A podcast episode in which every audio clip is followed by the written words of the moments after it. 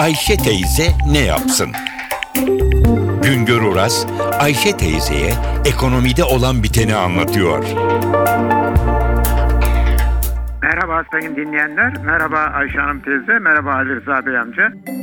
Merkez Bankası Başkanı açıkladı. Enflasyon Temmuz'da %9'a kadar yükselecek ama Ağustos'tan itibaren inişe geçecek. Tahmin de şu, Aralık'ta %5,2 dolaylarında olacak. Enflasyonu dizginlemek için Merkez Bankası bir yandan sıkı maliye ve para politikası ile öte yandan da kredileri sınırlayarak iş talebi aşağı çekmeye çalışıyor. Yani iş talep nedir? Halkın piyasadaki satın alma gücü, halkın piyasadaki harcama gücü. İş talebin sınırlanmasıyla bir yandan enflasyonun, öte yandan da döviz fiyatındaki artışın dizginlenmesi hedef alınmış durumda. Sadece enflasyon artmıyor, aynı zamanda son günlerde gördüğümüz gibi döviz fiyatlarında da bir kıpırdama var. Geliniz görünüz ki sıkı para politikası ve kredi politikası ve bunun uzantısı olarak iş talebinde kısılması sadece enflasyonu ve döviz fiyatlarını dizginlemekte kalmıyor. Bir de kötü etkisi oluyor. Bunlar iyi etkisi.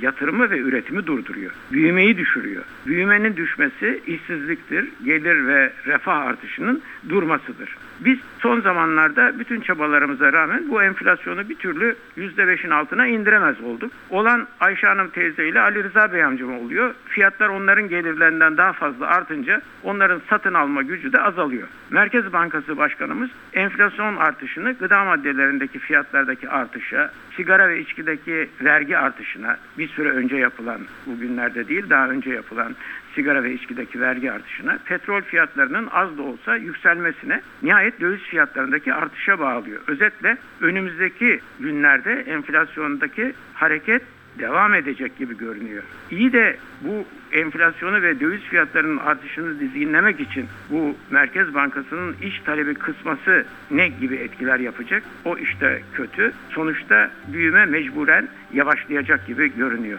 Bir başka söyleşi de birlikte olmak ümidiyle şen ve esen kalınız sayın dinleyenler. Güngör Uras'a sormak istediklerinizi ntvradio.com.tr adresine yazabilirsiniz.